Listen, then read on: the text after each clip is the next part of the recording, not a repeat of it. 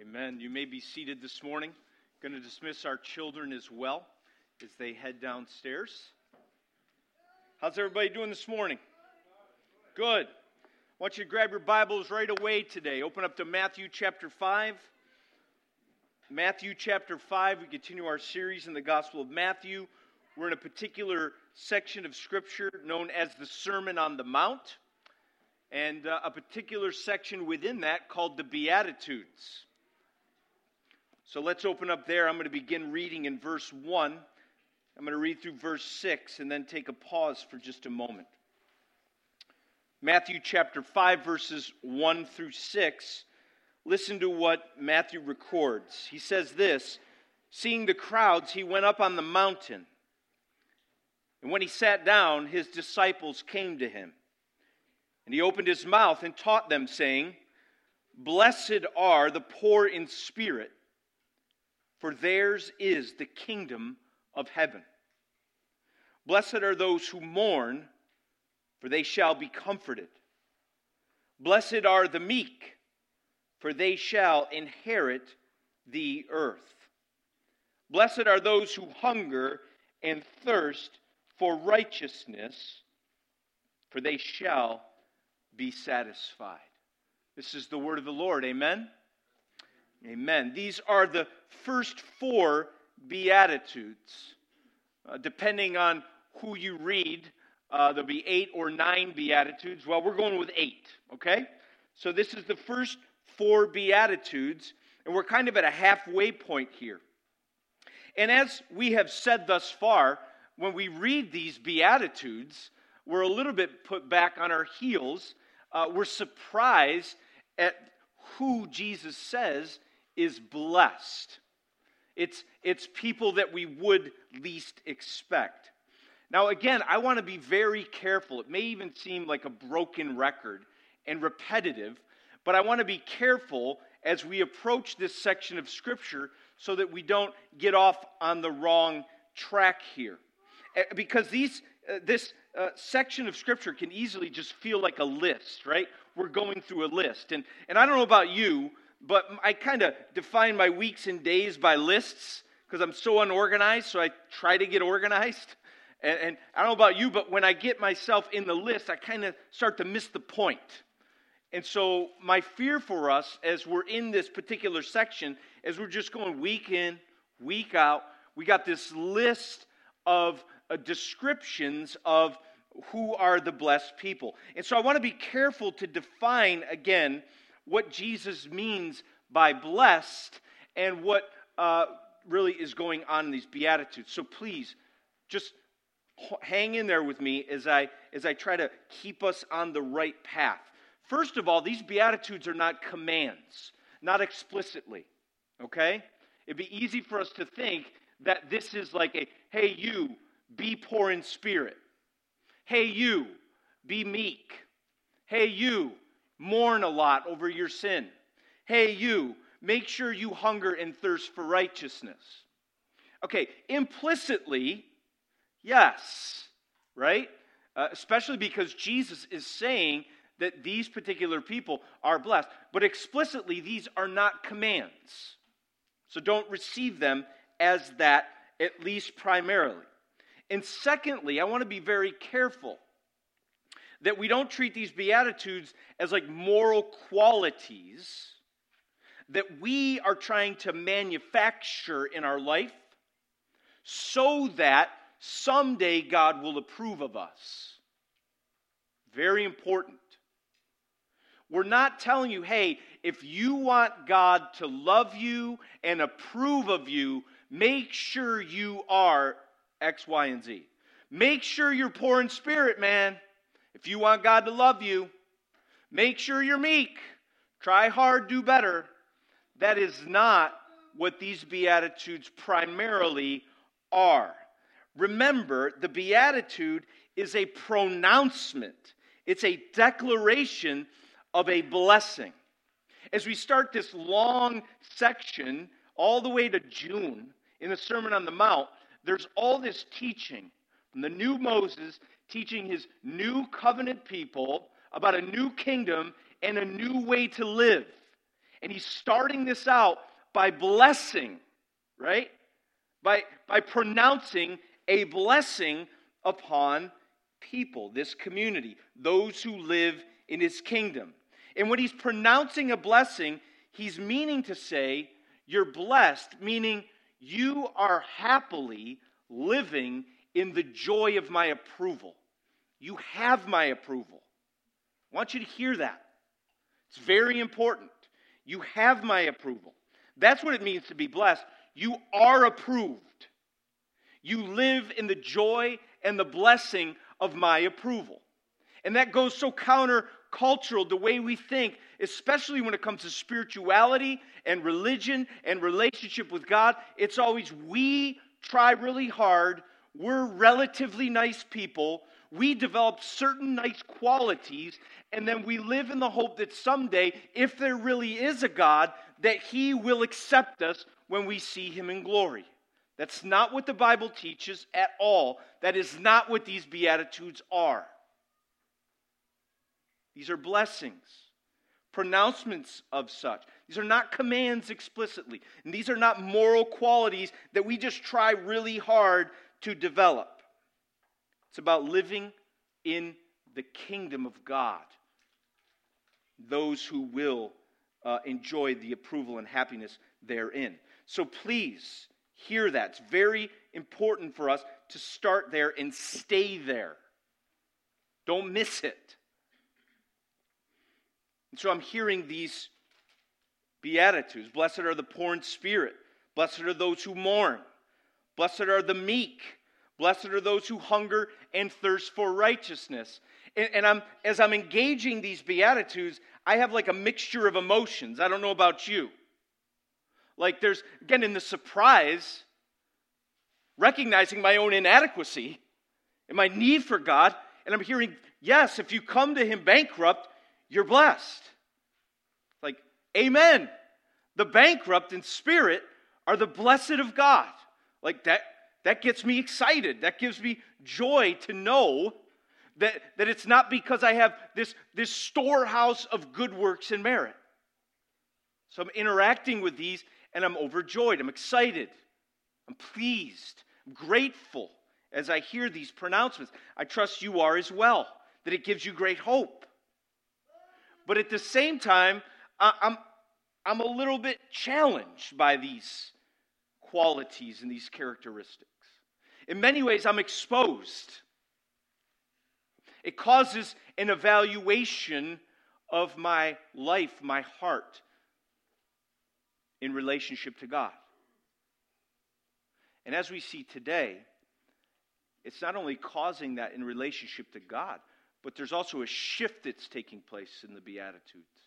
As we head into the second half, we see a shift that we turn, uh, uh, at least subtly, away from our relationship to God. It's not, it's very interconnected, so please hear that. But into now our relationship to others, how we treat others. We understand what Jesus says about the great commandment, right? Love God with all your heart, soul, mind, and strength. And what else? Love your neighbor as yourself. And so we see a transition now to verse 7. Here's what he says in verse 7, and we started this morning. Blessed are the merciful, for they shall receive mercy. So we ask the question again today who does Jesus say is blessed? The answer is those who are merciful, for they shall receive mercy. And so, again, understanding that Jesus is describing those who are blessed, those who live in the joy of his approval, it leads me again to an evaluation. And I wonder if that would be the case for you this morning. Am I merciful? Am I blessed?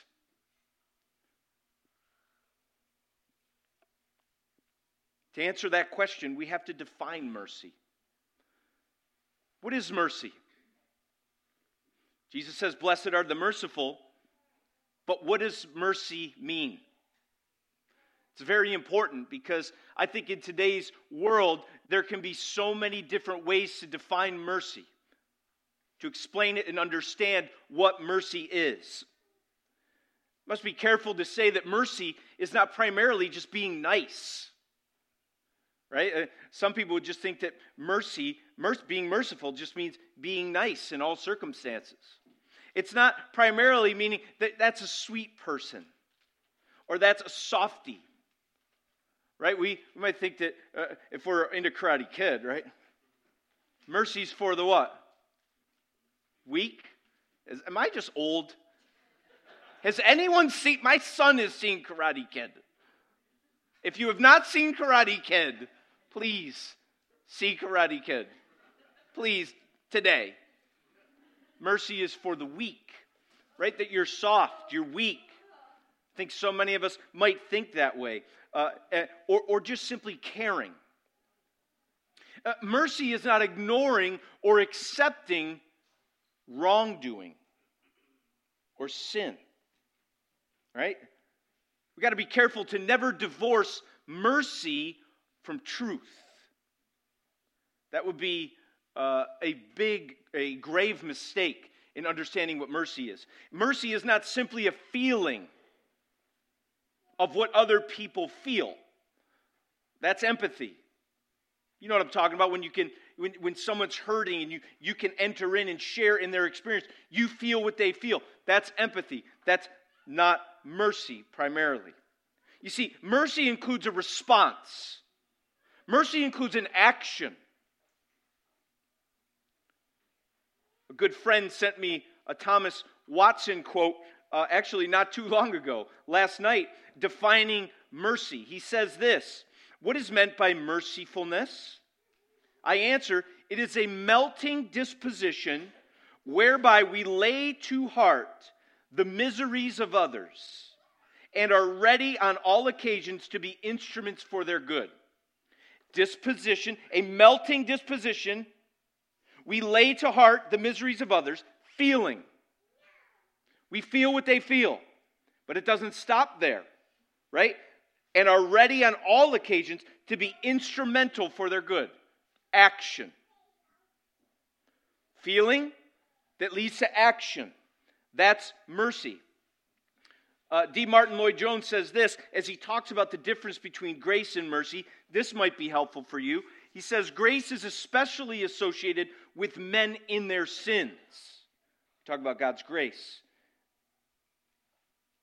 It's associated with men in their sins. But mercy is especially associated with men in their misery. It's not separated from sin. Often it can just simply be a, a uh, feeling that leads to action in reference to how people are dealing with the consequences of sin, their condition, their state, their misery. Maybe the simplest way to put it is this as I thought about it, kind of summarizing what everybody was saying. How do you define mercy? It's on the one hand pity, it's, it's a feeling. And on the other hand, it's an action. If you just act, it's not really pure mercy.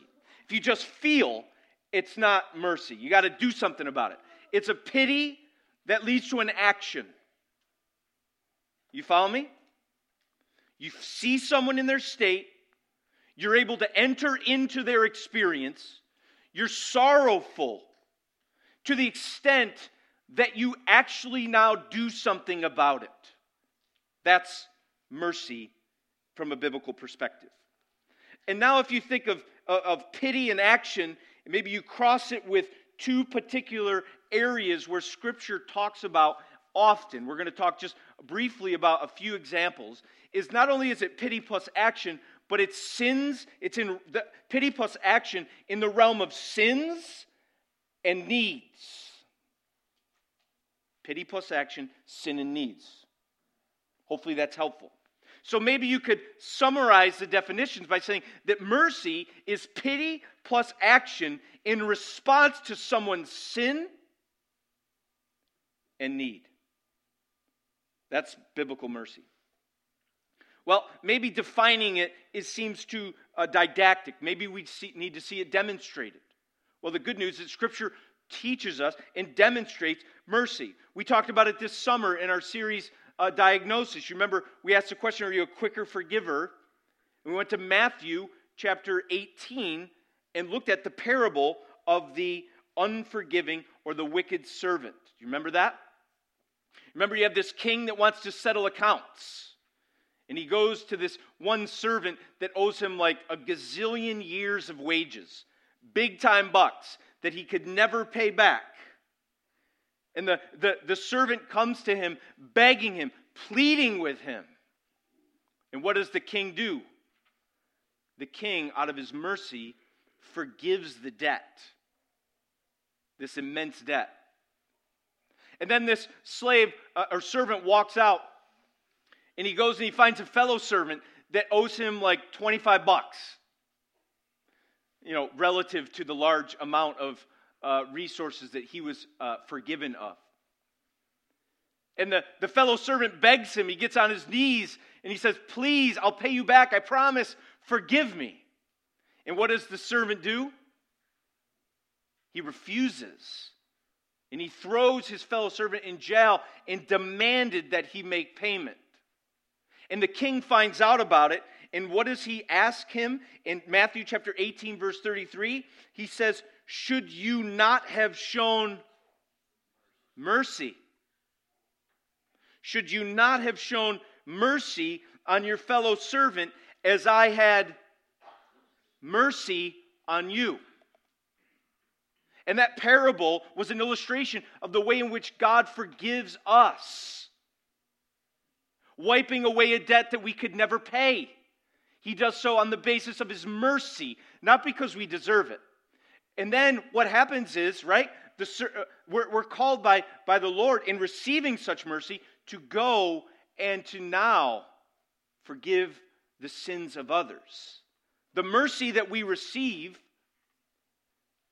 enables us to give that same mercy.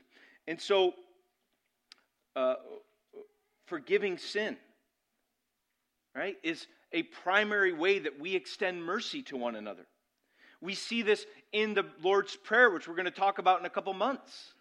The Lord's Prayer, right?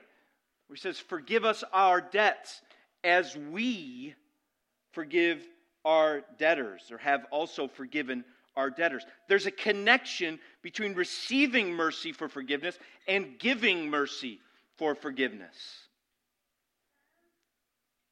the example that I think I even used this summer that, that I think exemplifies the kind of mercy that we're talking about here is one that uh, it must have just been so riveting at the time that it's become so unforgettable for me.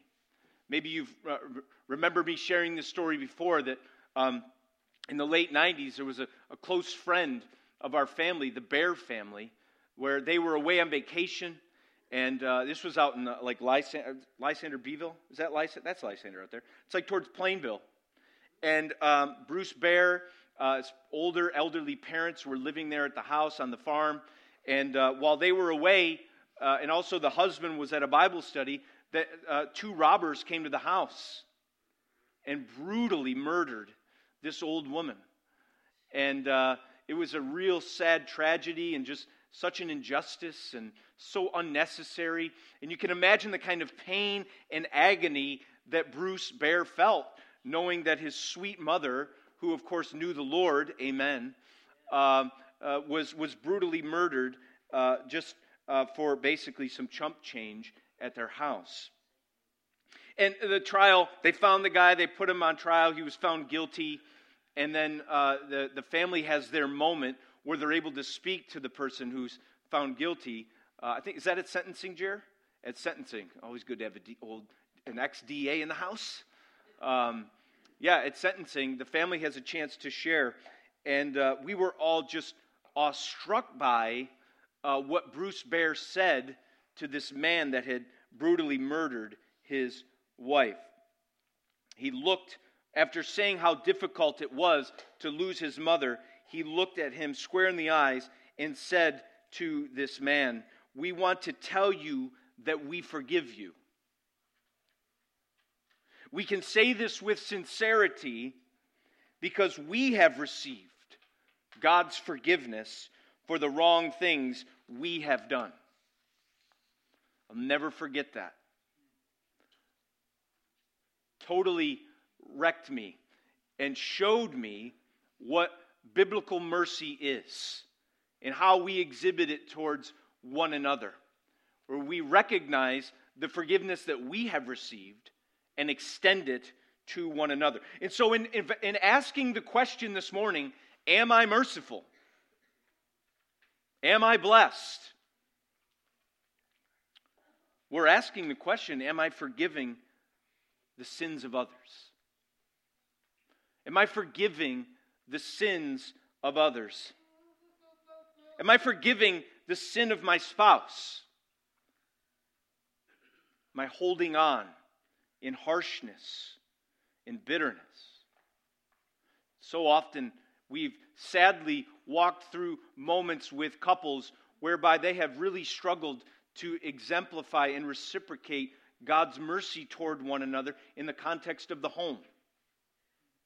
You would think that a covenant bond like marriage would be a place where mercy is constantly exhibited, constantly given and received.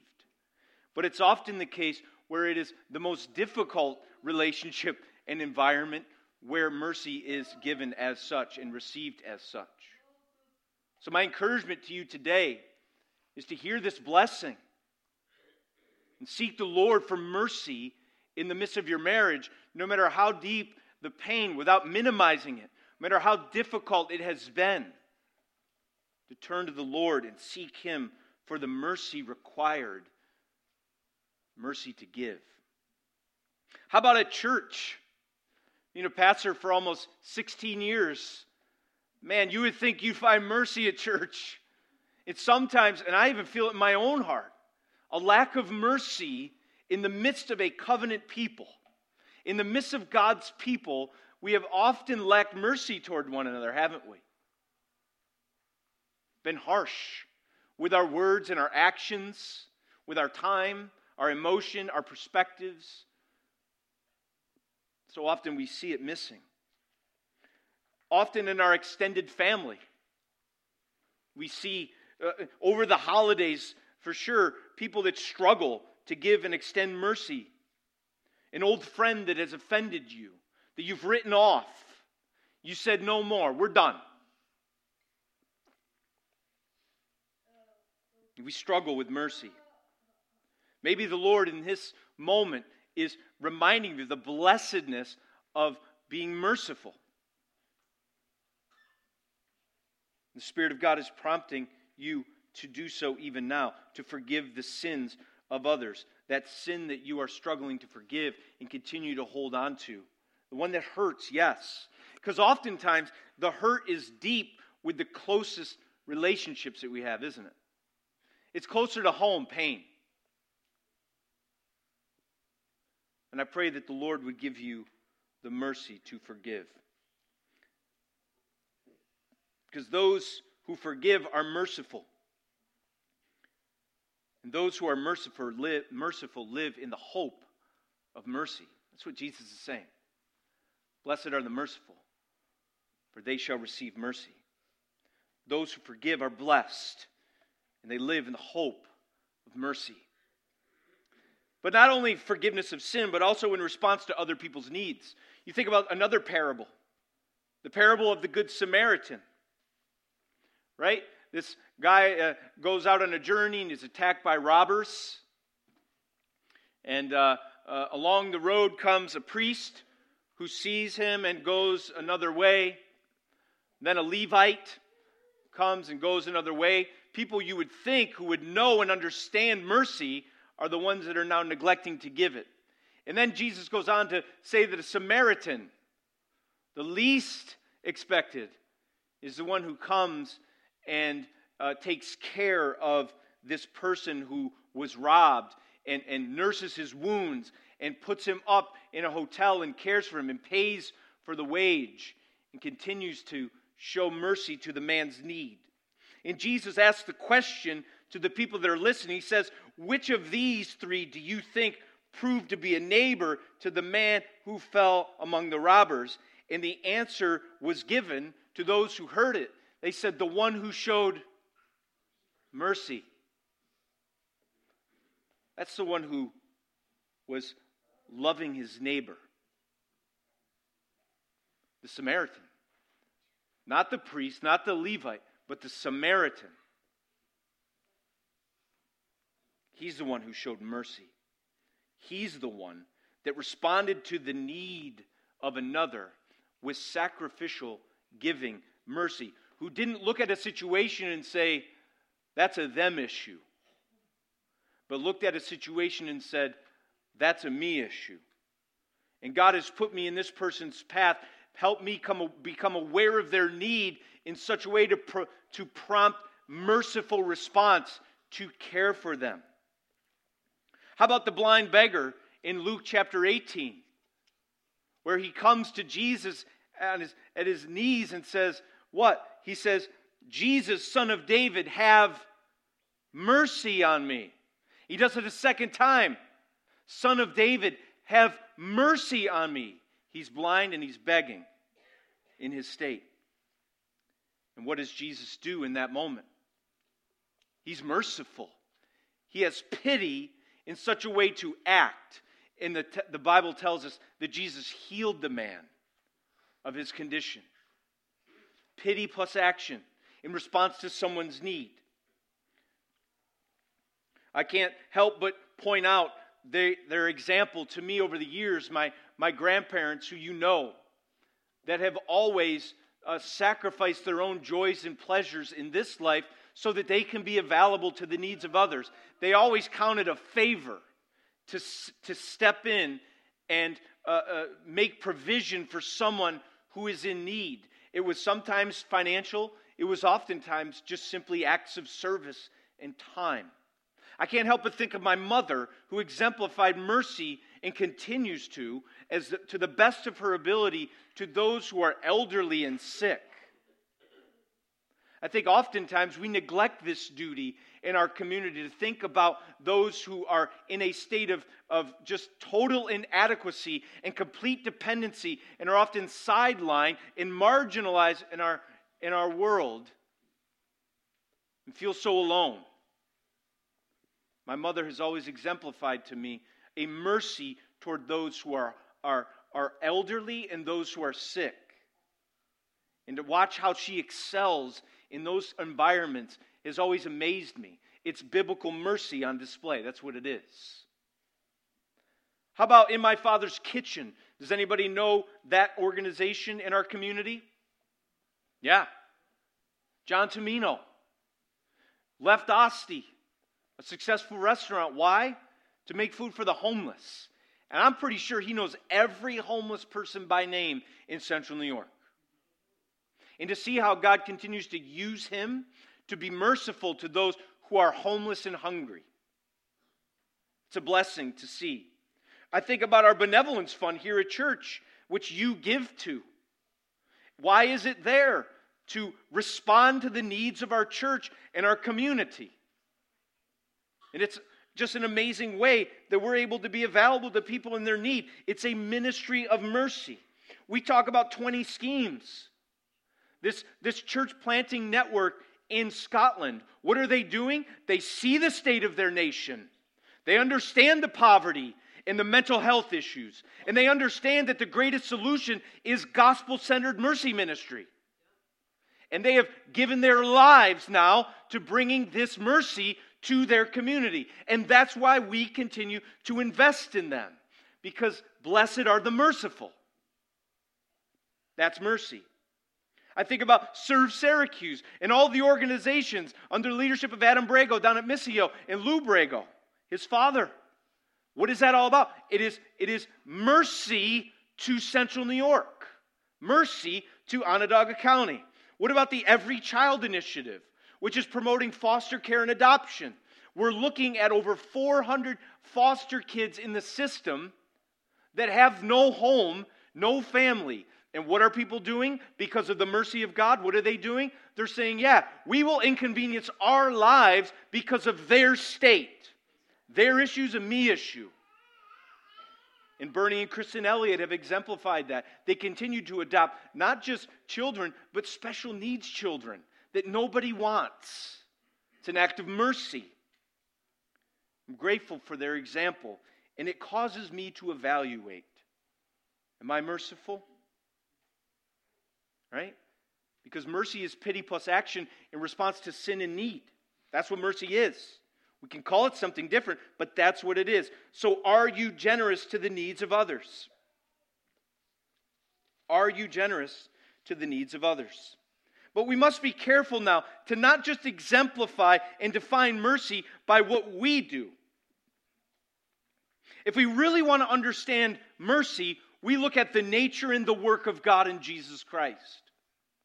And you really you trace the Bible, you trace the story of the scriptures. And so many people in our world think it's just a story of like religious rules and judgmentalism that promotes like crazy people. That's not the story of the Bible at all. The story of the Bible is mercy from beginning to end.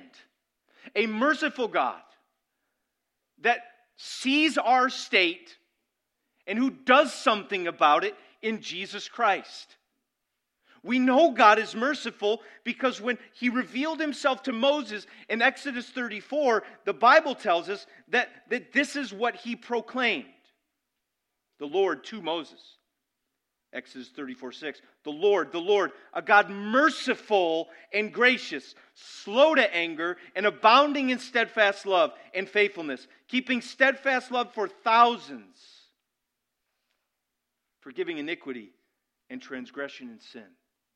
Our God that we worship is a merciful God. If you want to know mercy, look to God. He is merciful. And how is He demonstrating that mercy? In Christ. God is acting mercifully all the way through the Bible. And you find its climax, its pinnacle in Christ, where God, Ephesians 2 4 and 5, being rich in mercy because of the great love with which he loved us, even when we were dead in our sins, made us alive together with Christ. That it is mercy that has united us to Christ. Not merit, not our own works, but the mercy of God has caused us to be born again to a living hope. That's 1 Peter 3. According to his great mercy, he's caused us to be born again.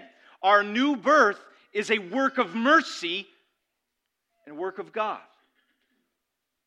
Titus 3 4 through 7. It's like one of my faves. I, I, I think I quote it every week.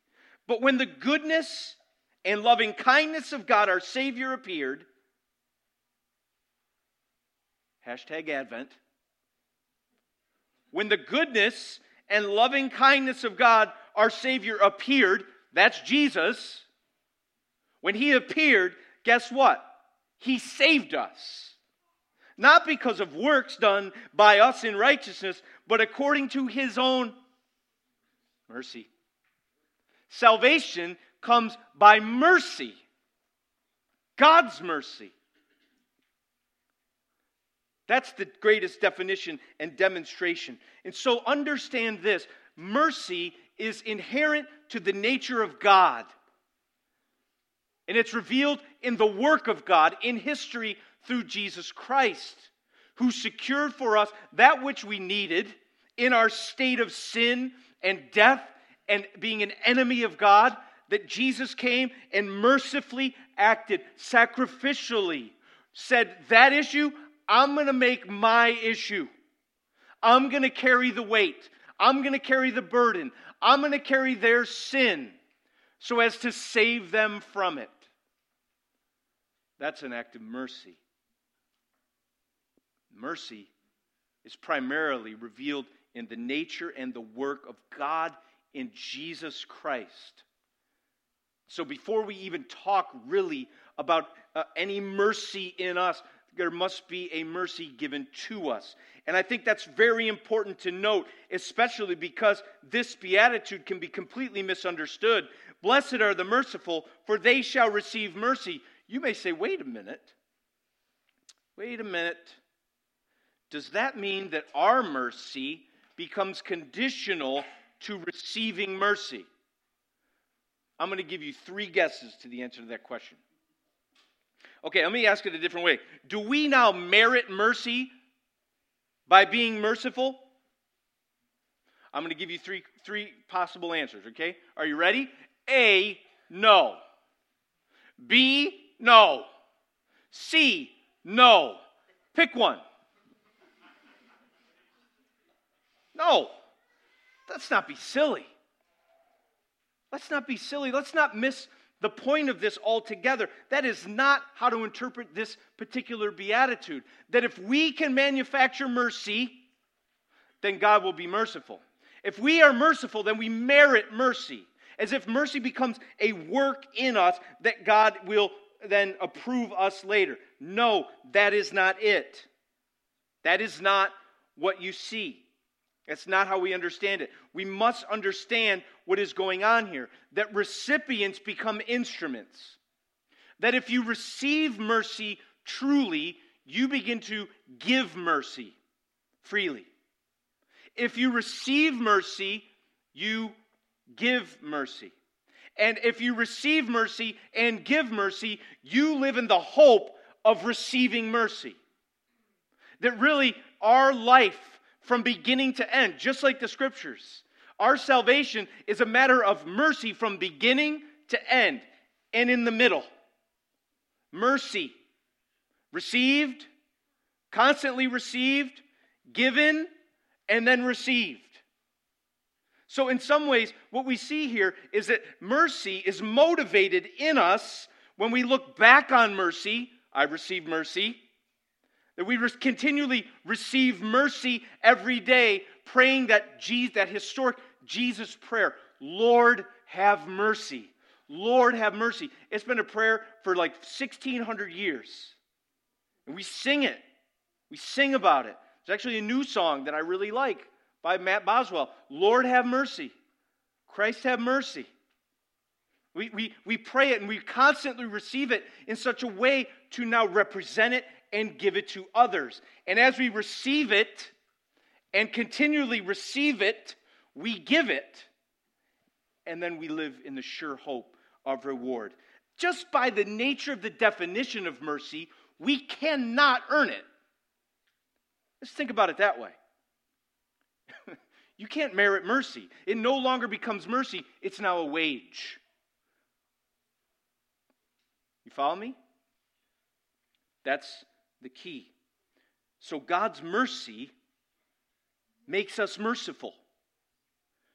If we truly receive it, we'll freely give it. And yet, even now, you're like, yeah, but sometimes I'm not. I'm with you. Let's not forget, this is ever increasing. Poor in spirit, mourning, right? Um, um, what's the third one? Meekness. Hungering and thirsty for righteousness. Sometimes we don't. We're, each week we're admitting, yeah, sometimes I'm not there. Oftentimes I'm struggling. I still battle the flesh. Sometimes I'm not merciful. It's, we're there. Let's confess it. Let's admit it. Let's come to God poor in spirit. Let's ask for mercy. Lord, have mercy. Sometimes we're not. But in increasing ways, true receivers of mercy become instruments of mercy. That's just how it works. And I love the way Martyn Lloyd-Jones talks about this. He asks a simple question, and I think I'll throw it out there to you. He says, Does it not follow inevitably? I'll say that again. Does it not follow inevitably that if I have seen and experienced all that, all that meaning the saving mercy of God in Jesus Christ, if I have seen it and I've experienced it, it's grabbed a hold of me. Does it not inevitably follow that my attitude towards everybody else must be completely and entirely changed? Does it not inevitably follow? If I've been truly captivated and saved by the mercy of God in Christ, does it not follow inevitably that I'm totally transformed in the way that I deal with others, specifically their sins and their needs. Does it not follow inevitably? Is that not what God's mercy does to us? It's so powerful and rich that it radically transforms not just our relationship with God, but our relationship to other people, specifically when they sin against us and offend us, and specifically when we see their need. Does it not follow inevitably that we change, that we respond to their sin with forgiveness? Does it not inevitably follow that we respond to their suffering with sympathy? Does it not inevitably follow that we respond to their need with generosity? I think it does. Increasingly, inevitably, God's mercy to us, God's mercy through us. Recipients are instruments. Tr- those who truly receive are those who freely give. And it's those who receive, keep receiving, and are giving are those that can live in the expectation of a future mercy when they look at Jesus on Judgment Day. It's given us hope here, people. Blessed are the merciful, for they shall receive mercy. Does it not inevitably follow that if they receive mercy and they keep receiving mercy and they extend mercy, does it not inevitably follow that they will receive mercy? Does it not inevitably follow that if God has given you new birth by mercy, that He will give you glory by mercy? That when you stand before Him one day, that His work of salvation, which is all based on mercy, will carry to its fruition and total consummation, its perfect fitting end according to the will of God. Does it not inevitably follow that those who receive mercy will receive mercy? That those who give mercy that they've received are those who receive it in the end? John Piper says, We receive mercy at the judgment if trusting Christ's mercy has made us merciful. I think that just wraps the whole thing up. And again, it goes to show you that living in the joy of God's approval, it's a matter of mercy from beginning to end and in the middle. Living in the blessing, living in the joy of God's approval is a matter of mercy from beginning and end and everything in between. It's all about mercy. All about mercy. It's all about Christ. Mercy motivates mercy. So today, here's a simple thing I want to say remember mercy. Look back on what Christ has done for you. Contemplate it, meditate it, reflect on Christ's mercy applied to you. And then extend it. Give it. Mercy motivates mercy. And then live in the hope of it, right? Such hope Jesus gives those who are merciful. Remember, reflect, anticipate. Because living in the joy of God's approval is a matter of mercy from beginning to end and everything in between. Amen? Let's pray together.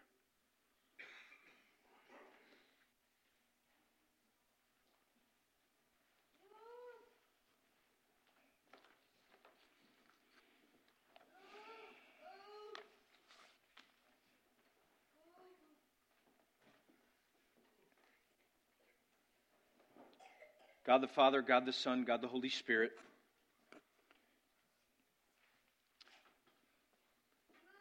Jesus speaks to us of blessings. He pronounces them on specific people. And we hear those blessings. And yet, as we hear your word and consider your nature and your work in Christ, it is us that turn back to you and say, Blessed are you. Bless the Lord, O my soul. All that is within me, bless his holy name. Forget not your benefits. There's so many. You forgive our sin. You heal our diseases. You redeem our life from the pit. You crown us with steadfast love and mercy. And our youth is renewed like the eagles. We praise you that you are slow to anger and abounding in steadfast love. You are gracious and compassionate. As a father has compassion on children, so do you have compassion on us. Oh God, praise you for your mercy. All God's people said, Amen. Let's stand and sing.